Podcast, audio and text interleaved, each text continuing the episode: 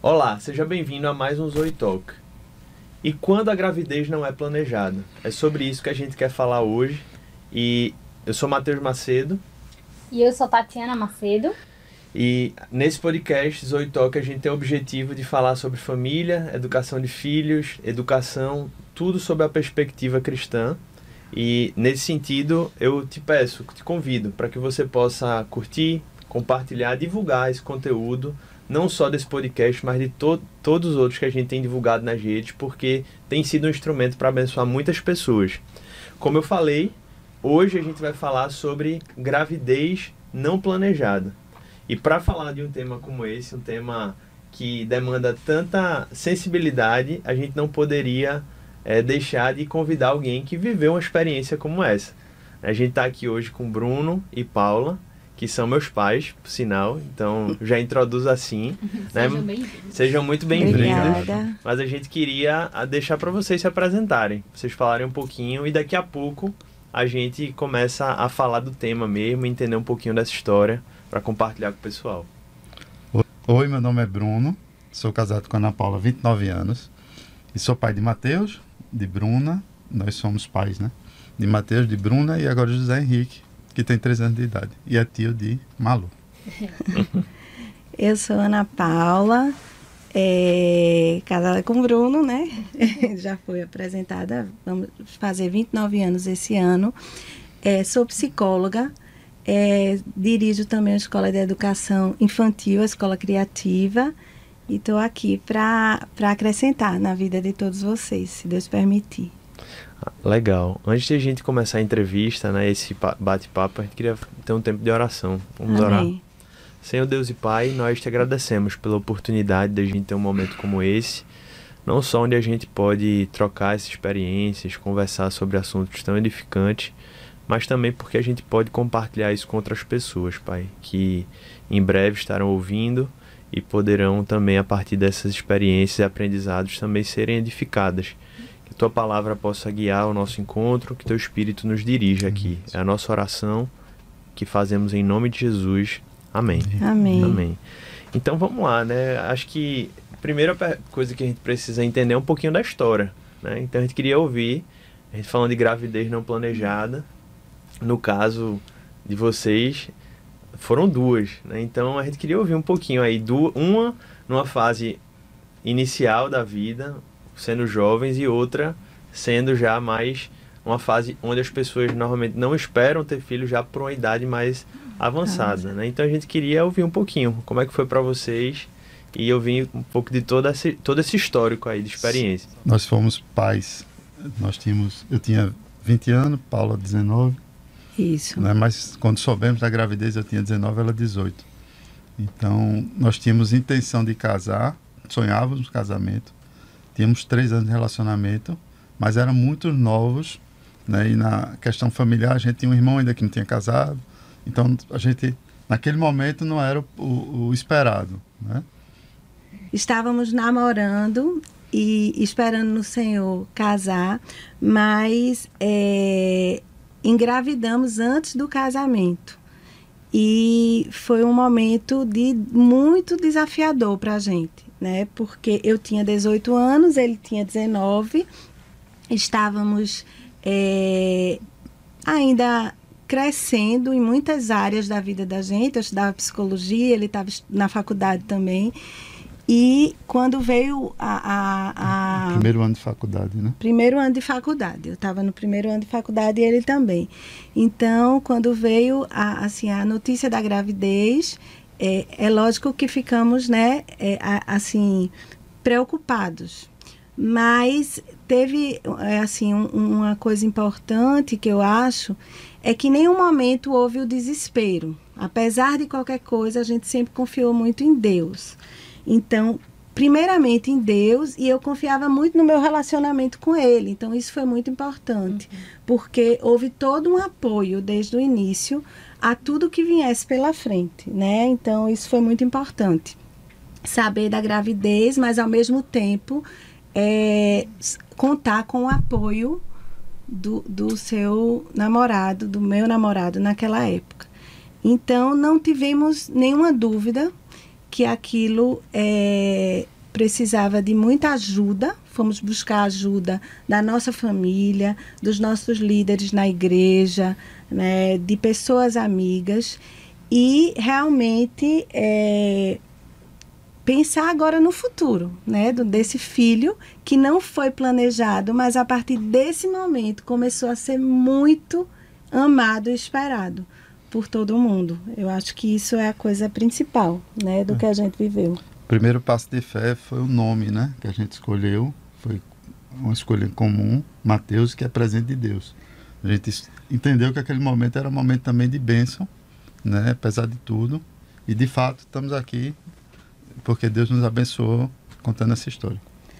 É, é o que a gente viveu é é muito típico do jovem, do adolescente, que muitas vezes não tem muito a ideia, né, do, do que a vida pode trazer, tem, uma, tem reações inconsequentes muitas vezes, né?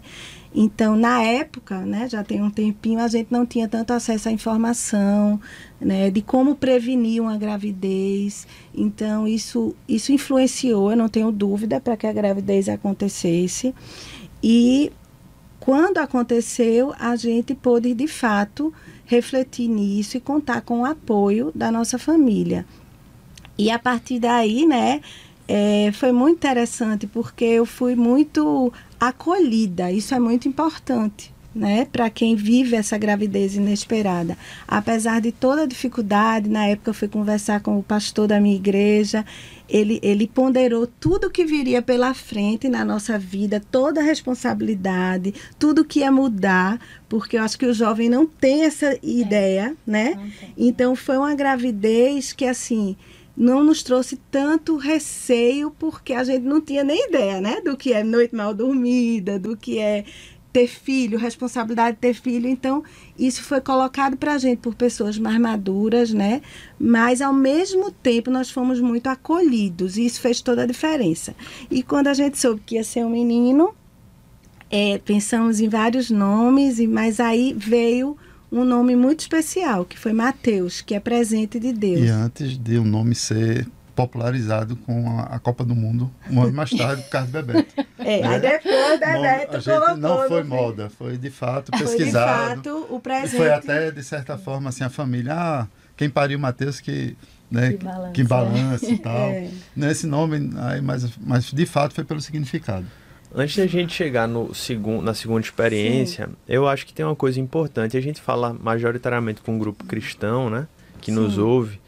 E eu acho que num, numa experiência de gravidez, né, especialmente antes do casamento, surge especialmente um desafio prático para a igreja lidar com aquilo. Sim. Porque nós sabemos que o padrão de Deus é a experiência sexual no casamento. Sim.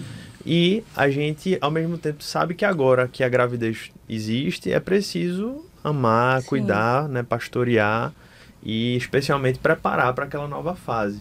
Isso. Então, na experiência que vocês tiveram, né, tendo sido acompanhados por uma igreja, por um pastor e também tendo vivenciado com outras pessoas, o que é que vocês consideram que foi positivo ou que experiências negativas que possam também ajudar, caso outras pessoas estejam vivendo essa situação ou que precisem lidar com jovens que de repente passem por isso, mas que queiram, né, de fato construir uma família aos pés do Senhor? Como é que vocês podem ajudar a gente? É, para acrescentar nessa pergunta também, eu estava querendo ouvir também um pouquinho do, desses desafios próprios, né, que foram enfrentados dessa gravidez nessa faixa etária, nesse contexto, né, vivendo, como o Matheus falou, vindo de famílias cristãs, né, tendo essa idade, estando na faculdade, quais foram os desafios que vocês tiveram que enfrentar?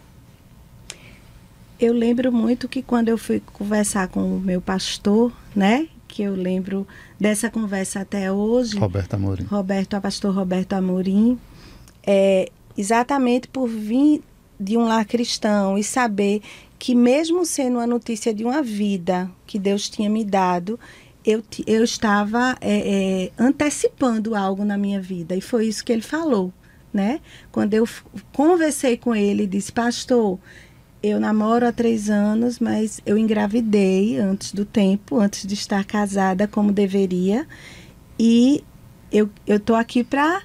para lhe dizer, né? Então, eu lembro muito bem que ele olhou para mim como uma filha, um olhar a princípio de uma repreensão que eu amo até, eu guardo até hoje no coração, esse olhar, né, de que, filha, por que, né, você não, não, não tentou, não fez de outra forma, né? E eu acho que isso faz parte. Eu não vi aquilo como algo negativo, eu vi algo como uma exortação da minha igreja, do meu pastor. Mas depois desse momento, ele disse, vocês sabem que muitas coisas vocês enfrentarão pela frente.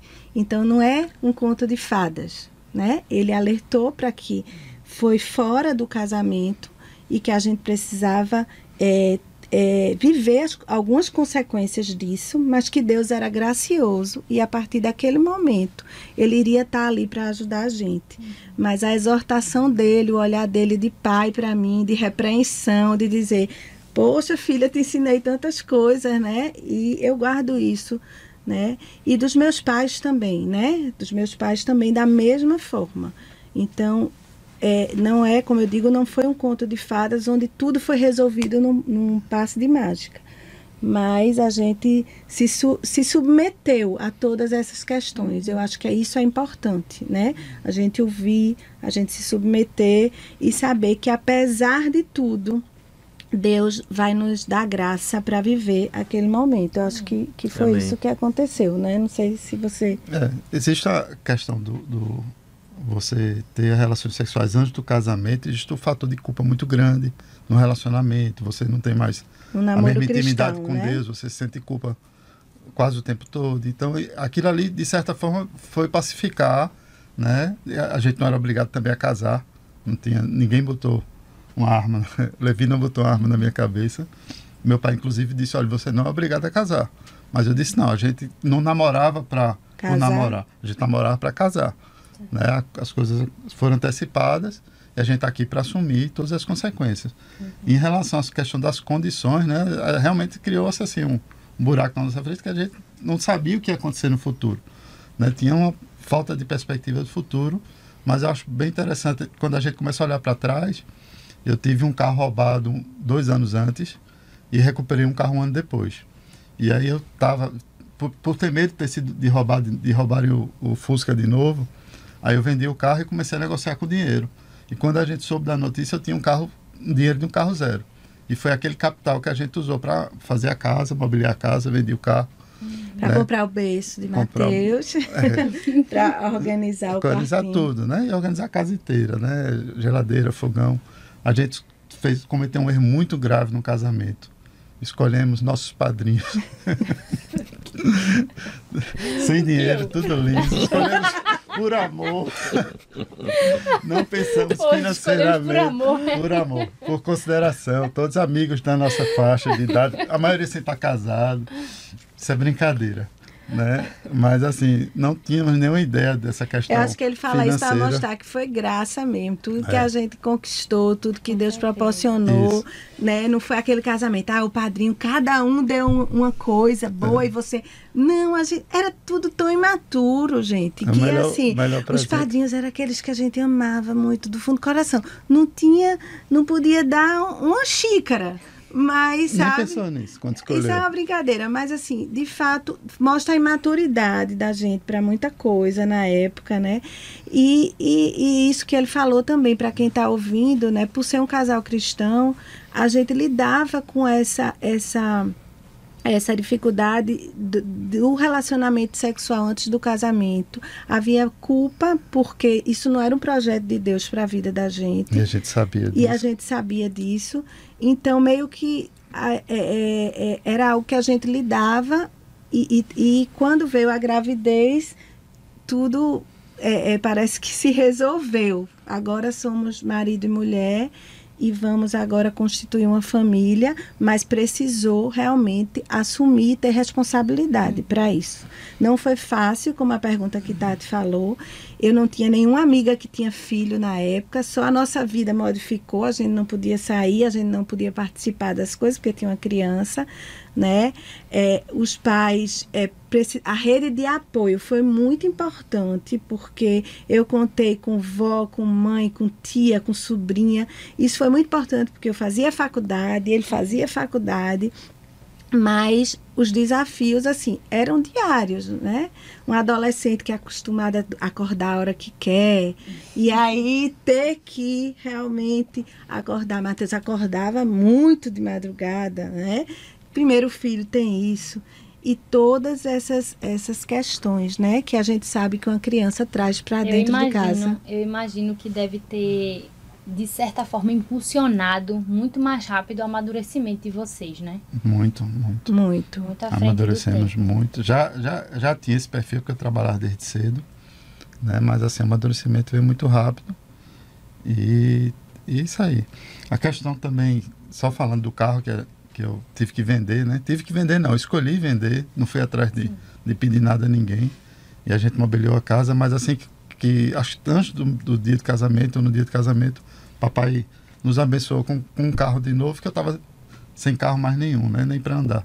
Foi interessante isso também. Todo, em todo momento, em todo tempo, a gente viu a mão de Deus nos abençoando e, e de fato, concedendo a bênção em cima da, daquele relacionamento, né? Amém. Amém. E qual, qual seria um, uma mensagem de encorajamento para pessoas que, de repente, É, se vem numa situação dessa hoje, né? Pode ser que esse vídeo chegue a alguém assim, né? Qual seria o conselho, o encorajamento que você daria a partir de agora, né? Uma vez que reconhecendo, poxa, eu preciso agora caminhar a vida e eu quero fazer isso diante de Deus e viver para a glória de Deus. O que é que vocês diriam de maneira objetiva para uma família que está vivendo nesse contexto? Bom, eu acredito que a gente, apesar de a gente falhar, Deus tem tudo sob controle, todo tempo e todo momento. Então, a, se a gente está afastado dele, se a gente não está em comunhão com ele, né, nem sempre a gravidez inesperada é no contexto de, de fora de casamento. Uhum. Né? Então, a gente vai falar daqui a momento, pouquinho sobre outra fase. Pronto, em qualquer momento que existir, você tem que realmente aproveitar o momento para se voltar ao Senhor, uhum, né, entregar a ele o seu caminho, e ele vai, de fato, endireitar as coisas. A gente tem que estar tá sempre veredas, confiando, né? Que, que apesar dos nossos erros, a graça de Deus é sempre maior. É, eu acho que é a graça mesmo, sabe? Eu não posso dar outro nome, né? Hoje, esse filho que veio num momento tão assim... Ah, eu sou chorona, então eu tenho que... que veio num momento tão inesperado, né? Como a própria... É, é o tema.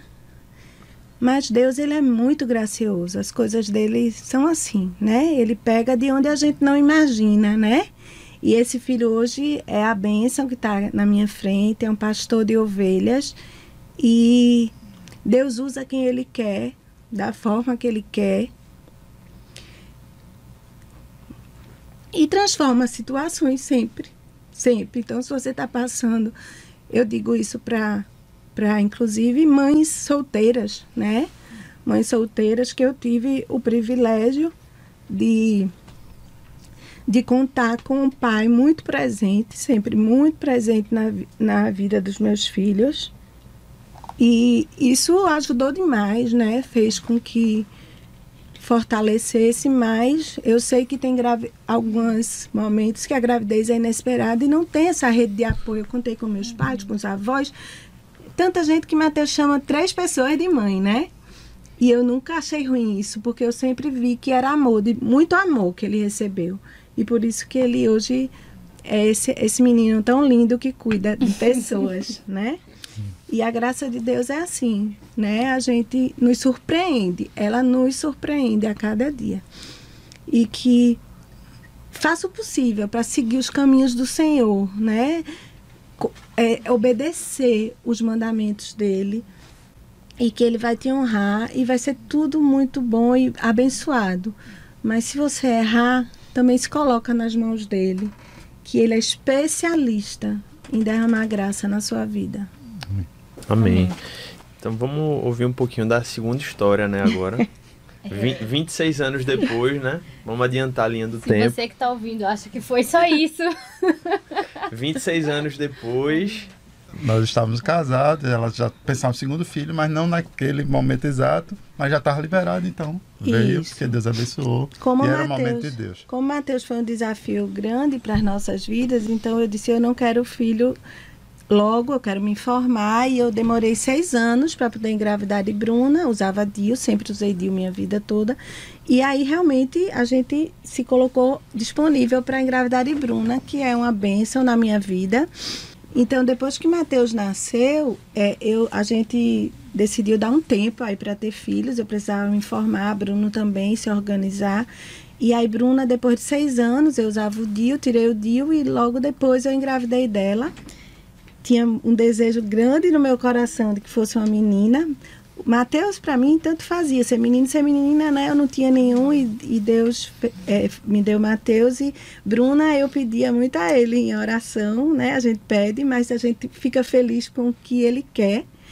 E graças a Deus ela nasceu e foi uma bênção nas nossas vidas também. Importante falar de Bruna. E tem sido até hoje. E aí com o Henrique, quer falar de Henrique?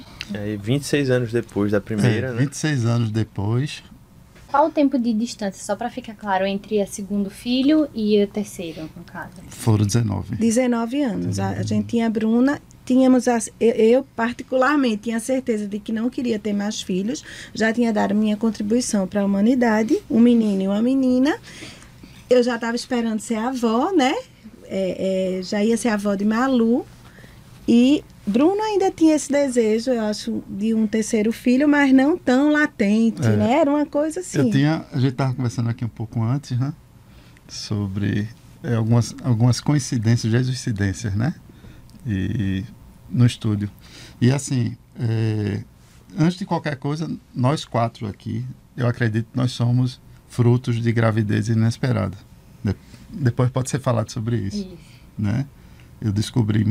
justamente vinte anos depois, de vinte a trinta anos de idade, que na época meus pais estavam em crise, né? Possivelmente, eu não sei se a crise veio depois do, da gravidez ou não, mas possivelmente num momento bem difícil da vida do casal, né? E aí eu nasci dessa forma. Paula, depois, com os quinze anos de idade, descobriu também que tinha sido, não foi contada a ela, mas que foi uma gravidez inesperada. Mateus já sabe aqui, e Tati e também foi fruto de uma gravidez inesperada, mas não por Deus, né? Sim. Todos nós somos, de fato, planejados e sonhados por Deus. Então, assim, antes de qualquer coisa, eu já tinha essa perspectiva, e a, é, eu gosto muito do que Kierkegaard diz, que a gente só pode viver a vida olhando para frente, mas só dá para compreender a vida olhando para trás. Uhum. Então, eu já tinha feito uma perspectiva, e eu tinha um testemunho interno, né, que o terceiro filho nosso ia vir. Ia ser uma forma assim, de selar o nosso casamento, já que eu tive também uma, uma história familiar de irmãos que no terceiro filho se separaram antes do terceiro filho, né? Não tiveram esse terceiro filho. Eu era o terceiro filho do, do casamento do meu pai. E alguma coisa Deus foi falando comigo no meu coração, dizendo que viria um terceiro filho e seria uma confirmação. E esse terceiro filho veio justamente depois também de uma questão que eu tive em dois mil e dezessete, né, que Paula também pode falar agora um pouquinho sobre isso. Eu tive uma trombose embolia, casos comuns agora na pandemia, né? Eu tive um citomegalovírus, C M V, que também é muito parecido com o coronavírus. Em dois mil e dezessete é uma coisa que não era comum. Uhum. Então, passei de um, numa situação assim de crise financeira, crise na saúde, que eu realmente... Paula vai dizer se eu, se eu sofri... o que é que eu tive, né? O treco que eu tive. Mas eu tive, de fato, uma embolia, caso gravíssimo, que podia ter levado à morte. E aí, a partir daí, Deus foi fazendo, um, um, com quarenta e cinco anos de idade, uma, um fato novo, né? Uma coisa muito nova. E, e foi tratando nosso relacionamento, foi, de fato, trazendo aí, preparando o caminho para que Henrique chegasse. Né? Malu já estava... Não, Malu foi justamente depois da embolia, em abril de dois mil e dezessete, que eu passei... É, por, esse, por esse problema de saúde. Aí quatro meses depois a gente soube de Malu, Malu estava programada, e mais quatro meses depois a gente soube de que Henrique estava vindo. Isso, a diferença de, de Bruna para Henrique são dezenove anos, né? Então, como eu disse, a gente já não planejava mais ter outro filho, e eu tive um problema, eu, surgiu um mioma no meu útero, muito grande, e por isso eu tive que tirar o D I U, que eu já usava há muitos anos. Uhum.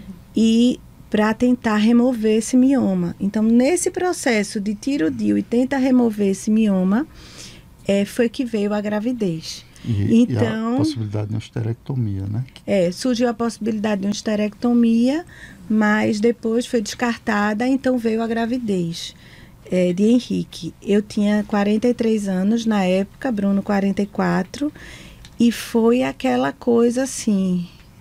Meu Deus! Uma surpresa, eu imagino. Uma surpresa. O que é que eu... eu a gente se preparando para ser avós... curtindo isso, porque ser avô, né, brinca, leva para passear e depois devolve, né, dorme algumas vezes na casa, mas devolve.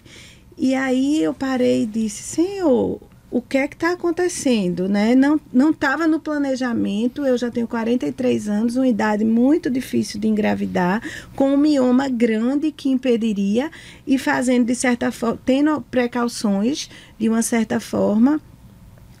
Então, foi uma fase, de fato, muito desafiadora. Eu digo que até mais difícil do que na primeira gravidez de Mateus. Porque o jovem não tem a dimensão. Já o mais velho, ele tem medo de tudo, né? Porque ele já passou por tanta coisa. É o oposto. É o oposto. Então, ele tem receio da gravidez, de eclâmpsia, disso, por conta da idade. Enfim, então, eu acho que... Eu considero que foi muito mais difícil a gravidez de Henrique, para mim, para o meu emocional e para as nossas vidas, né? Foi um desafio muito grande, mas também foi um momento de uma intimidade com Deus muito grande, porque eu queria que Deus me tratasse naquele momento com relação a todos os meus medos, né? E eu lembro que eu fiz uma oração e disse, Deus, eu não sei porque com essa idade, dessa forma, você tá me, o Senhor está me dando outro filho. Então, pede para alguém vir falar comigo. Eu não quero uma coisa assim, um versículo na Bíblia, Deus. Por favor, manda alguém falar comigo e dizer que eu vou ter esse filho, né? E eu tive uma experiência com, com o Bispo Alexandre, onde ele brincou comigo dizendo que eu ia ter outro filho. E aquilo para mim foi uma resposta de Deus. Ele não sabia que eu estava grávida e ele falou brincando e se desculpou depois, mas eu estava grávida e não tinha dito a ele. E depois eu disse, pastor, o senhor, o senhor falou sem saber, mas eu estou grávida. E aquilo foi uma resposta de Deus para nossas vidas. Não foi fácil, mas é, é, mais uma vez a graça de, de Deus se derramou, né? A gravidez aos quarenta e três anos, a gente tem muito receio de má formação fetal, né? Então eu vivi isso, a gravidez toda, cada exame era um desafio, era um receio, era um medo. E aí, né, encontrava mulheres na sala de espera que também estavam com a mesma idade, aí a gente... conversava e, e, e chorava, chorei junto com uma lá, porque também estava com o mesmo medo, mas Henrique veio para a honra e glória de Deus, né? Henrique veio um menino lindo, perfeito, eu acho que foi a gravidez mais tranquila que eu tive, sabe, em termos biológico. biológicos, Físico, físicos é. mesmo, mais tranquila e... Os desafios continuam sendo grandes porque eu tenho que dar conta de ser avó, dar conta de ser mãe. Às vezes eu fico, ai, nem estou curtindo ser avó, né? Mas é, eu não estou podendo me dedicar como eu queria ao trabalho, a outras coisas da igreja. Mas não é como a gente quer, é como Deus quer. E a vida de Henrique foi propósito de Deus. Então Deus está cuidando. É, é, contando também com rede de apoio. Bruna, a irmã, é minha maior rede de apoio, né? E minha igreja, que me abençoou tanto, minha comunidade, né, local, me, meus amigos da igreja, com tanta oração. Gente, foi muito carinho, foi muito acolhimento também de Henrique. E é isso, a gente viveu, né? Era uma história engraçada. Em cada lugar que eu ia, que fazia, ah, tá grávida. É o primeiro. Eu acho que as pessoas perguntavam por educação, porque olhando para mim, é o primeiro. A quantidade de gente que não parece. Acho que era muita gente edu educada. Educado, né? né? Eu queria saber o que era, né? Que estava acontecendo ali. É o primeiro filho. Aí eu fazia, não, eu tenho. Terceiro é, tem um dezenove, não sei o que. Aí tinha a hora que eu já nem contava mais essa história, porque todo mundo queria saber. Mas Bruna disse que você gostava de contar a história. É, eu gostava porque eu precisava arrumar na minha cabeça essa história, né? Então eu repetia muito ela. Mas é, o que as pessoas achavam interessante também era que a gente dizia assim, É, do mesmo casamento. Sim. Porque acontece muito em outros relacionamentos, né? Ah, do mesmo casamento, como foi? Então, se viu de testemunho para mostrar, mostrar, né, o cuidado de Deus e que Ele faz como Ele quer e está tudo, como o Bruno disse, né, no controle dEle, apesar de não aparentemente não estar no nosso. Eu me lembrei de duas coisas. Uma, aproveitando essa palavra que ela colocou agora. Essa semana eu tive que levar uma pessoa na viagem, tem uma carona, e conversando sobre vários assuntos, né? E aí um dos assuntos foi filhos, né? Chegou no filho, eu tenho um de, de três anos. Ah, ah, do primeiro... Ele, ele que fez a pergunta, eu não disse, né? É, do, é da mesma, mesma esposa? Eu disse, é da mesma esposa. Logo, posteriormente, ele começou a falar de Deus, coisa que a gente não vinha conversando antes. Então, ele... ele pôde perceber na situação que não podia ser outra coisa a não ser Deus. Uhum. Né? E a gente começou a entrar em assuntos espirituais. Né? Eu não sei, imagino que ele não seja crente, mas pôde compartilhar depois uma mensagem por WhatsApp e tal. Mas foi a partir daquele momento que Deus usou para se falar de, de coisas espirituais. Né? E a outra, que eu queria voltar um pouquinho, é, é, hoje eu tive contato com uma pessoa que na época que a gente descobriu que estávamos grávidos de Mateus, ele tinha dito, olha, eu já tinha feito, eu já eu, eu tive um caso desse com minha namorada e a gente deu um jeito. Você não quer dar o jeito? Uhum. E aí tem esses essas pessoas que uhum. chegam, né, usadas pelo inimigo, e a gente de fato assim, veja a graça que a gente está vivendo e a desgraça que a gente poderia estar se a gente tivesse feito a culpa, sim, né, a bênção que a gente deixaria de viver como família, como casal, para o mundo, né? Mas, assim, foi de ontem para hoje que eu tive contato com ela. Eu me lembrei de novo sobre isso. Uhum. E a gente tem que realmente acreditar que Deus tem uma saída.